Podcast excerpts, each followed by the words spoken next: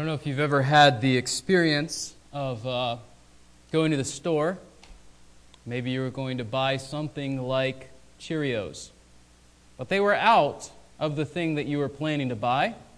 And so you ended up finding yourself going home with round wheat things or something like that instead, right?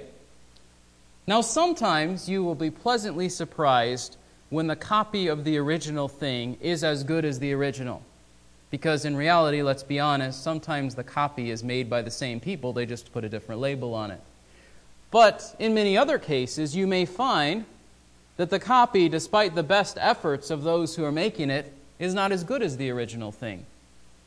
And I think that's the reality that we see in this passage that the entire system of the Old Testament, the sacrifices, the covenant, the temple, and the priesthood, is a copy of a reality in God's presence, but because of sin, and because of weakness, and because of all of these imperfections, the copy was never a perfect representation of the heavenly reality. What is different for us, what is different in the ministry of Jesus, is that his ministry is the true and exact representation of the realities that God wishes us to see and know. And so, as we looked at last week, we want to inherit the promises through hope because Jesus is the perfect and eternal high priest. And today, a second reason, because Jesus is that priest of a better ministry. Why is his ministry better? Because he ministers in the true tabernacle and he ministers through a new and better covenant. First of all, Jesus ministers in the true tabernacle or temple. Now, what was the tabernacle? We talked about this in the book of Exodus. In fact, God spent a whole lot of chapters in the book of Exodus describing for Moses what the tabernacle is supposed to look like. Here are the outer curtains. Here is the outer part. Here is the inner part. Here is where the altar goes. Here is where the candlestick goes. Here is where the incense goes. Here is where the Ark of the Covenant goes. And all of these different things that were a part of the tabernacle. And God was very specific. He says, Here's the pattern, here's the plan, make it exactly the way that I show you. And so there was five or six chapters in the middle part of Exodus that described how it was supposed to be built. And then there was all those chapters at the end of Exodus that says, and they made it according to the instruction and the pattern that God gave them. But that tabernacle, for all its beauty, for all its usefulness in representing for the people God's dwelling in and among them, that tent of meeting, was flawed. It was imperfect. It was, in many respects, a barrier for the people being able to approach their God. But in Jesus, we see that he ministers not in an earthly tabernacle, but in one made by God. First of all, we see this in chapter 8 and verse 2. It says, He is a minister in the sanctuary and in the true tabernacle which the Lord pitched, not man. It's a strange phrase to pitch a tent, right? But it is what we describe it as, right? So it's setting up the tent. What does that have to do with the tabernacle? It was a portable sanctuary for God. They would set it up in this place, then God would direct them to go over here, they would take it down, they would set it up now in this place over here. What's different between that tabernacle and the place where Jesus ministers? That one was made by human hands. Jesus ministers in God's presence, a place not made by human hands. We see that as well in chapter 9, verse 11. When Christ appeared as a high priest of the good things to come, he entered through the greater and more perfect tabernacle not made with hands, that is to say, not of this creation. We see parallels to this, for example, in Isaiah 66, verse 12, and then also in Stephen's sermon in Acts chapter 7. Let me read for you a couple of verses from there. Acts 7, 48 to 49 says this The Most High does not dwell in houses made by human hands. As the prophet says, Heaven is my throne, and the earth is the footstool of my feet. What kind of house will you build for me, says the Lord? Or what place is there for my repose? Was it not my hand which made all of these things? So, this describes for us the reality that the tabernacle, the tent, the sign of God's presence in the Old Testament, could never adequately contain the fullness of God's glory. It was an imperfect picture for imperfect people, but Jesus now ministers before God in the true reality of God's presence. So it was not made by man, but by God. Secondly, it was not an imperfect copy, but the true reality. It was like the heavenly reality. Verse 5 here of chapter 8 says, The priests serve a copy and a shadow of the heavenly things. Or chapter 9, verses 1 through 5, describes it in a little bit more detail for us. Now, even the first covenant had regulations of divine worship and the earthly sanctuary. For there was a tabernacle prepared, the outer one, in which were the lampstand and the table and the sacred bread. This is called the holy place. Behind the second veil there was a tabernacle which is called the Holy of Holies, having a golden altar of incense and the ark of the covenant covered on all sides with gold, in which was a golden jar holding the manna, and Aaron's rod which budded, and the tables of the covenant. And above were the cherubim of glory overshadowing the mercy seat. But of these things we cannot now speak in detail.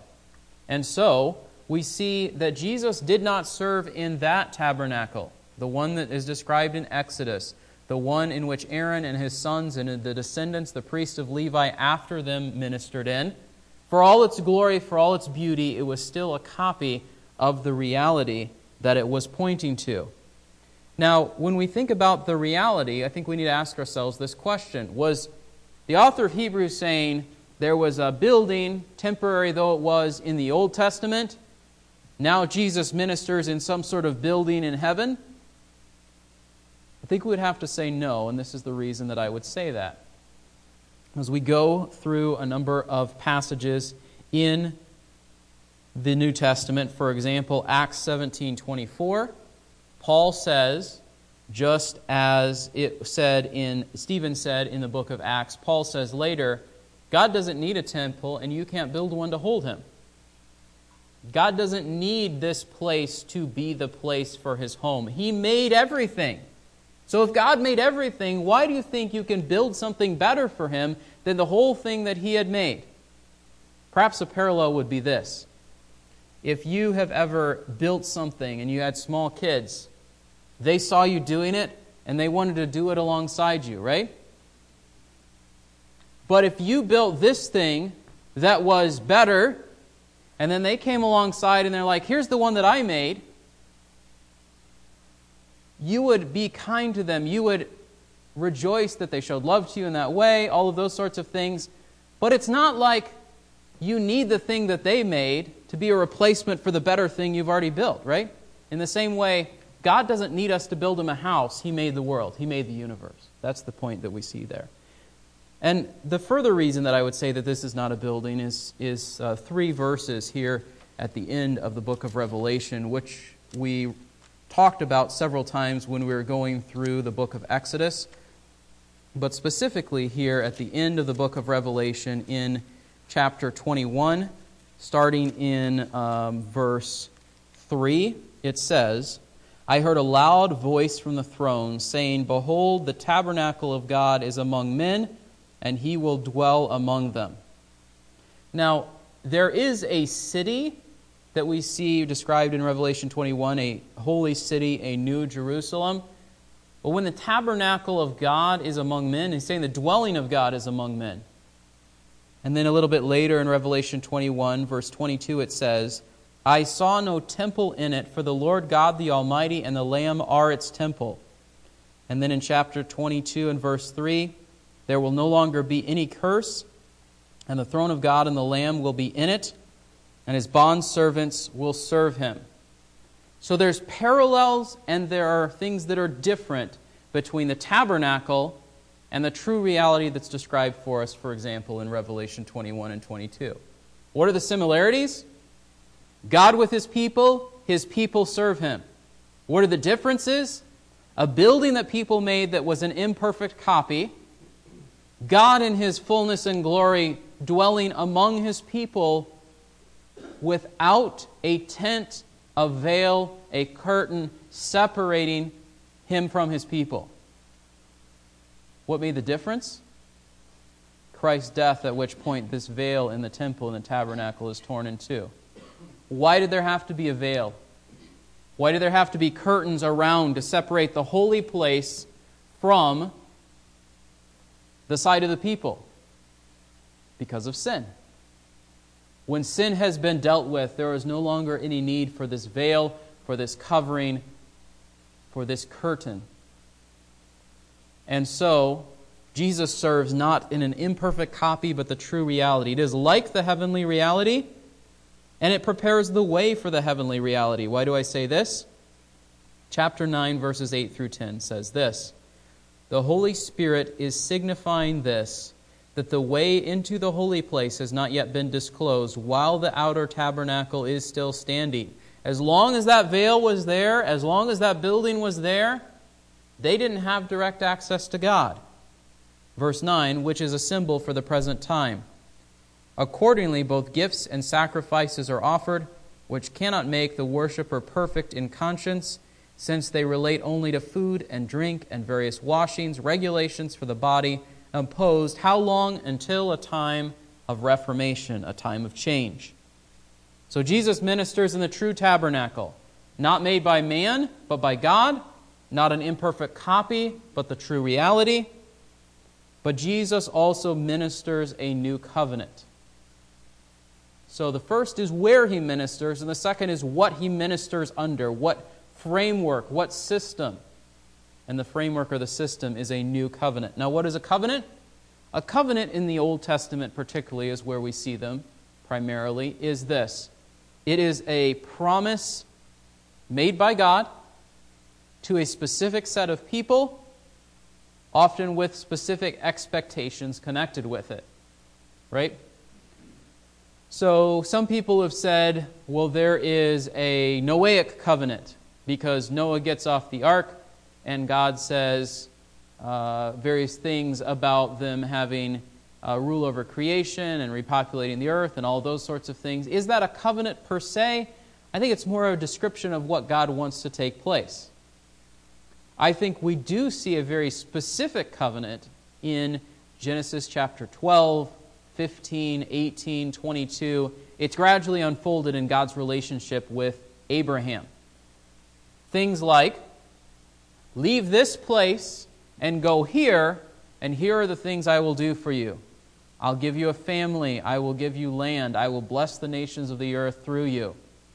And as that covenant unfolds in the book of Genesis, it becomes more specific through whom these things will be accomplished. At the beginning, it's just you're going to have uh, descendants.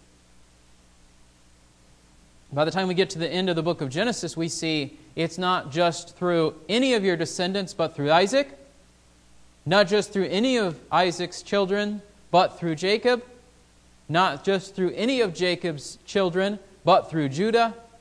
We have see all of that by the end of the book of Genesis. So God unfolds this series of promises. Then we come to the next really big covenant in the Old Testament, and that is the one that God makes with the people that we saw in the book of Exodus at the mountain. God makes a covenant with the people, and it goes something like this You will be my people, and you will serve me. Here's all the things that I expect for you to do. I will be your God. What's true about that covenant? The Israelites never really followed it. They would follow it for a little while, They'd have a good king and, and they'd repent and they'd do most of the things God wanted them to do, and then a bad king would come along and people would turn away from God and they wouldn't follow him anymore. We're going to talk about that in a moment. But in the Old Testament, in the book of Jeremiah, God says, I'm going to bring about a new covenant. Not the one I made with Abraham, not the one I made with Moses, but a new covenant with the people of Israel. One last issue that we need to talk through briefly before we see what this covenant is like. Is this new covenant for us in the church automatically without any qualifications? Or is the new covenant for Israel like the law of Moses was for Israel? I would argue the second, that it was for Israel because verse 10 says, this is the covenant that I will make with the house of Israel. Well, then why are we studying this if this has nothing to do with us? The way that this has something to do with us is Jesus was what the old covenant of Moses was pointing to. Jesus is the one who fulfills and administers the new covenant for the Israelites with whom he is making this new set of promises. We get to participate with the Israelites in the benefits of the new covenant because of the sort of things that Paul talks about in Romans, which are things like the Israelites rejected God, and so take a tree, like an apple tree. These branches on the apple tree were not producing apples. What does the person who's looking at the orchard do? He cuts off the branches that aren't producing anything, the ones that are diseased or, or sickly or just aren't doing what they're supposed to do. And then theoretically, he could come along and graft in new branches. That's what happened with us. We participate in the new covenant because the Israelites rejected Jesus, who was coming to bring them this covenant. And we have opportunity to participate in the blessings with Jesus because of their rejection.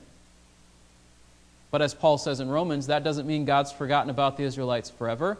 That doesn't mean that we get to say, well, forget about you. We're going to take all the promises God made to you and give them to us, because that's not how it works. You make promise with a person here, you can't just be like, well, now it applies to this person over here.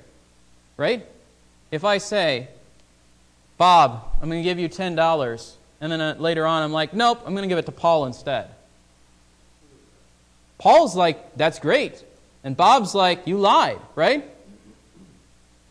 If we look at God as doing the same thing, God's not a faithful God. So, what we should say is not that God takes the promises given to Israel, takes them away from Israel, and gives, us to, uh, gives them to us, but that God made the promises to Israel, which they failed to keep. God makes a new covenant with his people, Israel. Because Israel continued to reject Jesus, as we were even looking at in the book of Matthew earlier this morning, God brings the Gentiles in to participate with the blessings and the benefits of salvation. Not the new covenant per se, because that was for the Israelites. It was a replacement of God's promises he had made long ago to them through Moses. But a, an opportunity for us to participate in these blessings of salvation nonetheless. What does this covenant look like? Because I think there are very direct parallels between what God says to the Israelites and what salvation looks like for us. First of all, not obey the law, but the law of Christ within our hearts. Look at verses 8 through 10 of chapter 8. With the, I will make this new covenant, verse 8. Why? Because he found fault with them. Now, was the problem with the law? No. The problem was the fact that people didn't keep the law. So that's why verse 8 says, finding fault with them. So, what was not true of the covenant? It was not like the one that they kept breaking. Verse 9. God says, Do this, and they didn't do it. What's different is verse 10 the law will not be something that they see to be outside of themselves the law will not be something that they think I can break it and everything will be fine. The law will be something that will be within them and that they will obey and God's they will be aware of God's presence dwelling within them, helping them to keep that law.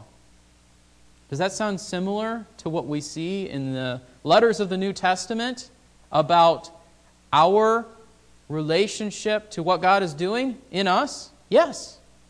Just like God said to the Israelites, you couldn't keep the law of Moses, but I will write my law upon your hearts.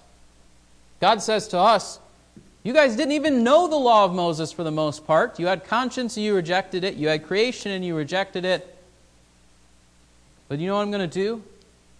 I'm going to, through the work of Jesus Christ, make it possible for you to truly and finally obey me. Not through a law that's external to you, but because you know it, it's in your heart. Secondly, not only is it not obey the law, but the law of Christ within our hearts, but it's not know the Lord, but God with men. Look at verse 11 here of chapter 8. They shall not teach everyone his fellow citizen, and everyone his brother, saying, Know the Lord, for all will know me, from the least to the greatest of them. You ever had the experience that you go to introduce two people and they already know each other? Has that ever happened to anybody? Okay. The Israelites' job was to introduce one another to God. You don't know God, here's what He's like. You don't know God, come know Him, have a relationship with Him. When is that sort of approach no longer necessary? If everyone already knows God. How will they know God? When God dwells in and among them. And so, in the old system, obey the law, now the law is within the heart. Know the Lord, now they know the Lord. They have an actual relationship with Him, not through priests and Levites and all of this one tribe over here, but directly through the ministry of Jesus Christ. What's one of the significant things about Jesus' name? Emmanuel. We'll have Christmas here in a few months. That comes up around that time. What does it mean? God with us. So, and this is perhaps the most important part, Jesus would not be able to minister to the new covenant if there was no sacrifice. Because verse 12 of chapter 8 says, I'll be merciful to their iniquities and I'll remember their sins no more. But God can't just um, ignore sin. God can't just be like, no, don't worry about it, no big deal. We can do that to a certain extent with one another because we recognize we all do wrong, and so we're more willing to cut each other some slack. But God can't just like sweep things under the rug and act like they never happened. God has to deal with sin. How does he do this? Chapter 9, verses 6 and 7 say, say this Now, when these things have been so prepared, the priests are continually entering the outer tabernacle, performing the divine worship but into the second, the inner tabernacle, the most holy place, only the high priest enters once a year, not without taking blood, which he offers for himself and for the sins of the people committed in ignorance. So, this sacrifice that God is going to provide is not an ongoing thing like it was in the Old Testament. The priests in the Old Testament offered many sacrifices every day making intercession, providing atonement for the people in God's sight constantly. That's what chapter 9, verses 6 and 7 talk about. For the, all of the people collectively, the high priest would go into the holy place once a year and make an offering before God so that the people would be clean and cleansed in God's sight. Well, why is Jesus' ministry better? These priests did it over and over and over and over and over again. Jesus did it once. Chapter 9, verse 11. When Christ appeared as a high priest of the good things to come, he entered through the greater and more perfect tabernacle not made with hands, that is to say, not of this creation, and not through the blood of goats and calves, but through his own blood, he entered the holy place once for all having obtained eternal redemption. Next week, we're going to see this develop further from the end of chapter 9 into about the middle part of chapter 10, what this one sacrifice of Christ looks like, how it provides forgiveness, all of those sorts of things. But the thing I want us to see here is the contrast between the ministry of priests in the Old Testament and the ministry of Jesus as the high priest after the order of Melchizedek. And what is that contrast? They serve God by making sacrifices over and over again. Jesus serves God through the one sacrifice he made that never needs to be repeated. What's significant about this sacrifice? It is one sacrifice that provides forgiveness. Chapter 8 and verse 12 I will be merciful to their iniquities and remember their sins no more, which God could only do if a sacrifice dealt with those sins. Jesus' death is that sacrifice. Secondly, one sacrifice that completes the work. Through his own blood, he entered the holy place once for all. And then, and this is where I want us to wrap up today one sacrifice that is able to cleanse conscience, not just the body. chapter 9, verses 13 and 14. If the blood of goats and bulls and the ashes of a heifer, sprinkling those who have been defiled, sanctify for the cleansing of the flesh, how much more will the blood of Christ, who through the eternal Spirit offered himself without blemish to God, cleanse your conscience from dead works to serve the living God? Animal sacrifices ceremonially cleansed the flesh. Leviticus 4:20 talks about this. But only Jesus as the perfect and final and one-time sacrifice could cleanse our souls, our consciences. So last week we were encouraged to inherit the promises through hope because Jesus is the eternal and perfect high priest. Next week we'll see that we need to do that because Jesus became the sacrifice for our sins. But today we see this because Jesus, as the high priest, administers a better covenant in the true temple. But we might have this idea that Jesus is serving and carrying out this ministry by himself. And that's not the picture that this passage gives to us. Why do I say that? Because at verse 14 it says, The point of all this is that you would serve the living God. So here's the picture priests in the Old Testament served God under the high priest in the tabernacle and later the temple.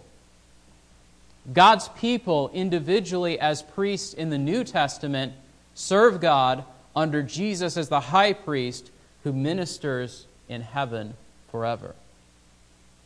So, the point of all this, and this is where so much of modern Christianity has gone wrong, we thought the point of all this is so that we have a free ride to heaven and everything's good from here on out. Whether that be I can go do everything that all the people who don't believe in God do because I'm sure I'm going to heaven because I got my ticket, or God is going to give me all these amazing things in this life because God wants me to be happy and healthy and rich and all these sorts of things, or any number of other false ideas. But that's not what the point of this is. Jesus doesn't save you so that you can say, I'm good, I'm going to heaven. And when we have so emphasized the place instead of the person, we've misunderstood why God saves us. Why does God save you from your sin? So that you will serve Him.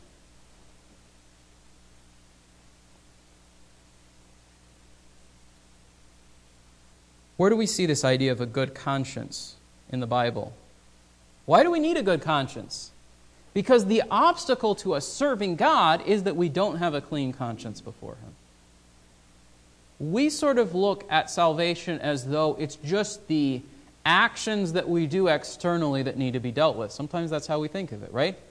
But the really big problem of why you can't serve God in this new system of worship that the book of Hebrews describes is because your conscience, apart from the work of Jesus, is not cleansed of the sin that defiles it.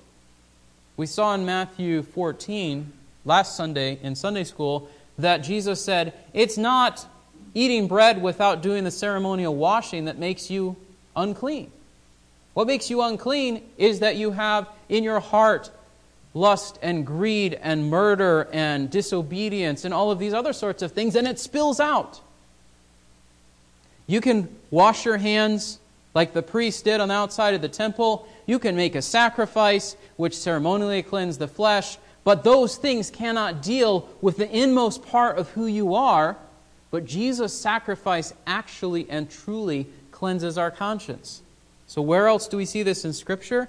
We're going to see it later in the book of Hebrews, in Hebrews 13, verse 18, where it says, Pray for us, for we are sure that we have a good conscience, desiring to conduct ourselves honorably in all things. Paul describes his ministry several times in the end of the book of Acts. Acts 23 1 and 24 16, and then 2 Corinthians 1 12, and 1 Thessalonians 2:10 and 1 Timothy 1 5 and 19, and 2 Timothy 1 3. Paul says over and over again, I serve my God with a good conscience, with a clean conscience, with a good conscience, with a clean conscience.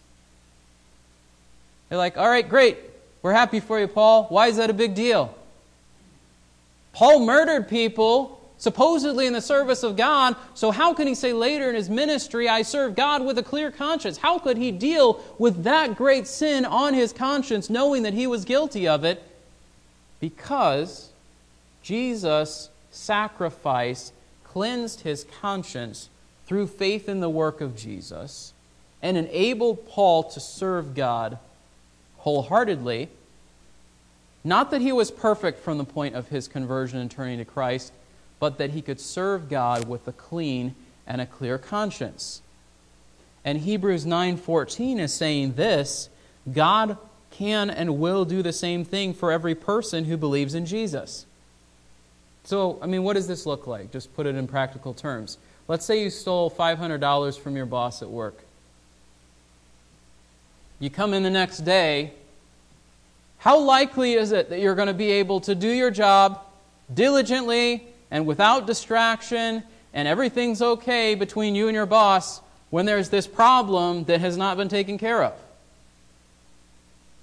You don't have a clean conscience. Every time you turn around and see your boss over there, you're going to be like, Does he know? Am I getting in trouble? What's going to happen next? The same is true for our relationship with God. If our lives are full of sin that has not been dealt with through the work of Jesus Christ, how can we ever expect to serve God faithfully and wholeheartedly? We can't. And that's why it's so critical and so important that Jesus' sacrifice, that Jesus' ministry cleanses our consciences, not just sort of deals with our external actions.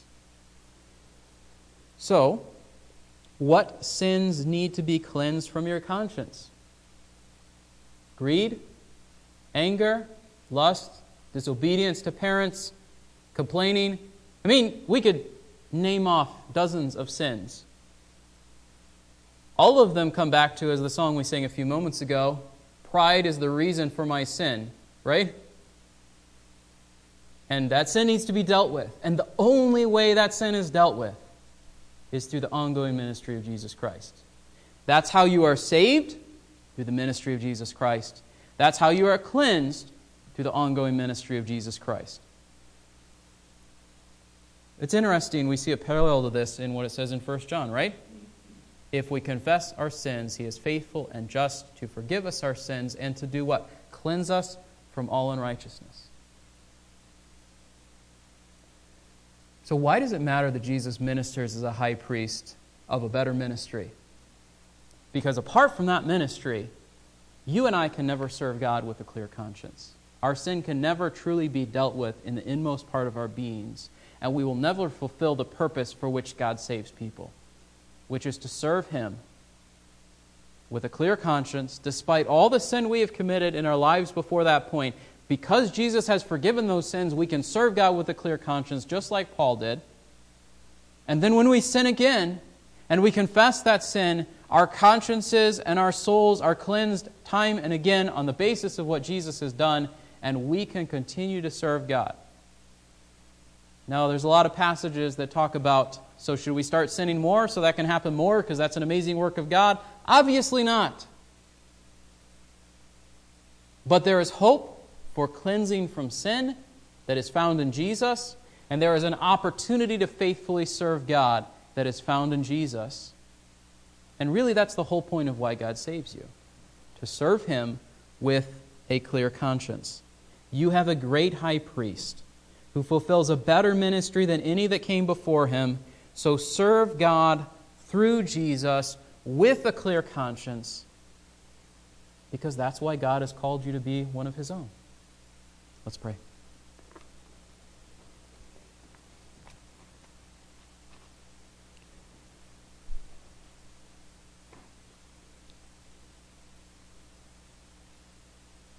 Lord, we think that we can hide our sin.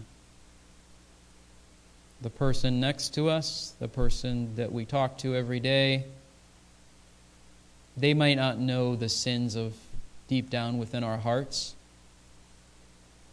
Judas walked with all the disciples, and it seemed to some extent they were oblivious of the fact that he was ripping them off and stealing from the common bag of money and making plans to betray Jesus. Lord, may that not be us. if we truly are your people, then you will convict us of our sin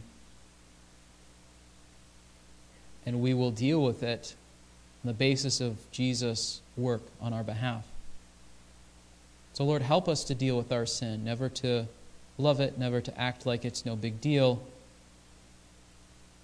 never to excuse it. Compassion toward other sinners, yes, but excusing sin, absolutely not, whether it's in our heart or in the of those around us, expressed by what we do outwardly.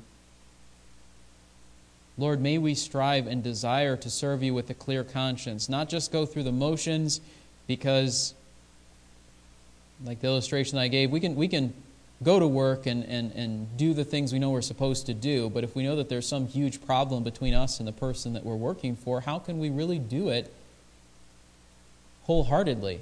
We can't. We can't serve you wholeheartedly if our consciences are not clean.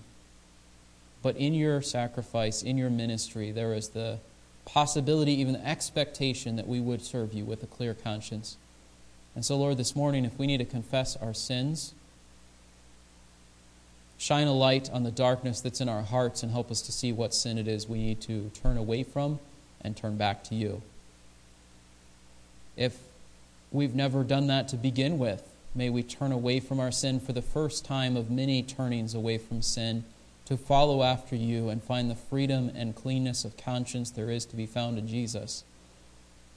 And Lord, if we have been viewing our salvation as just we've checked off the box a long time ago. We got our ticket, we get on the ride, and we sort of ride it until the end. Lord, help us not to have an amusement park theology of Christianity. You want us to serve you, not just sort of sit back and watch things happen. You want us to fervently work for you with the entirety of our being, like the priests of old, their lives were devoted to your service.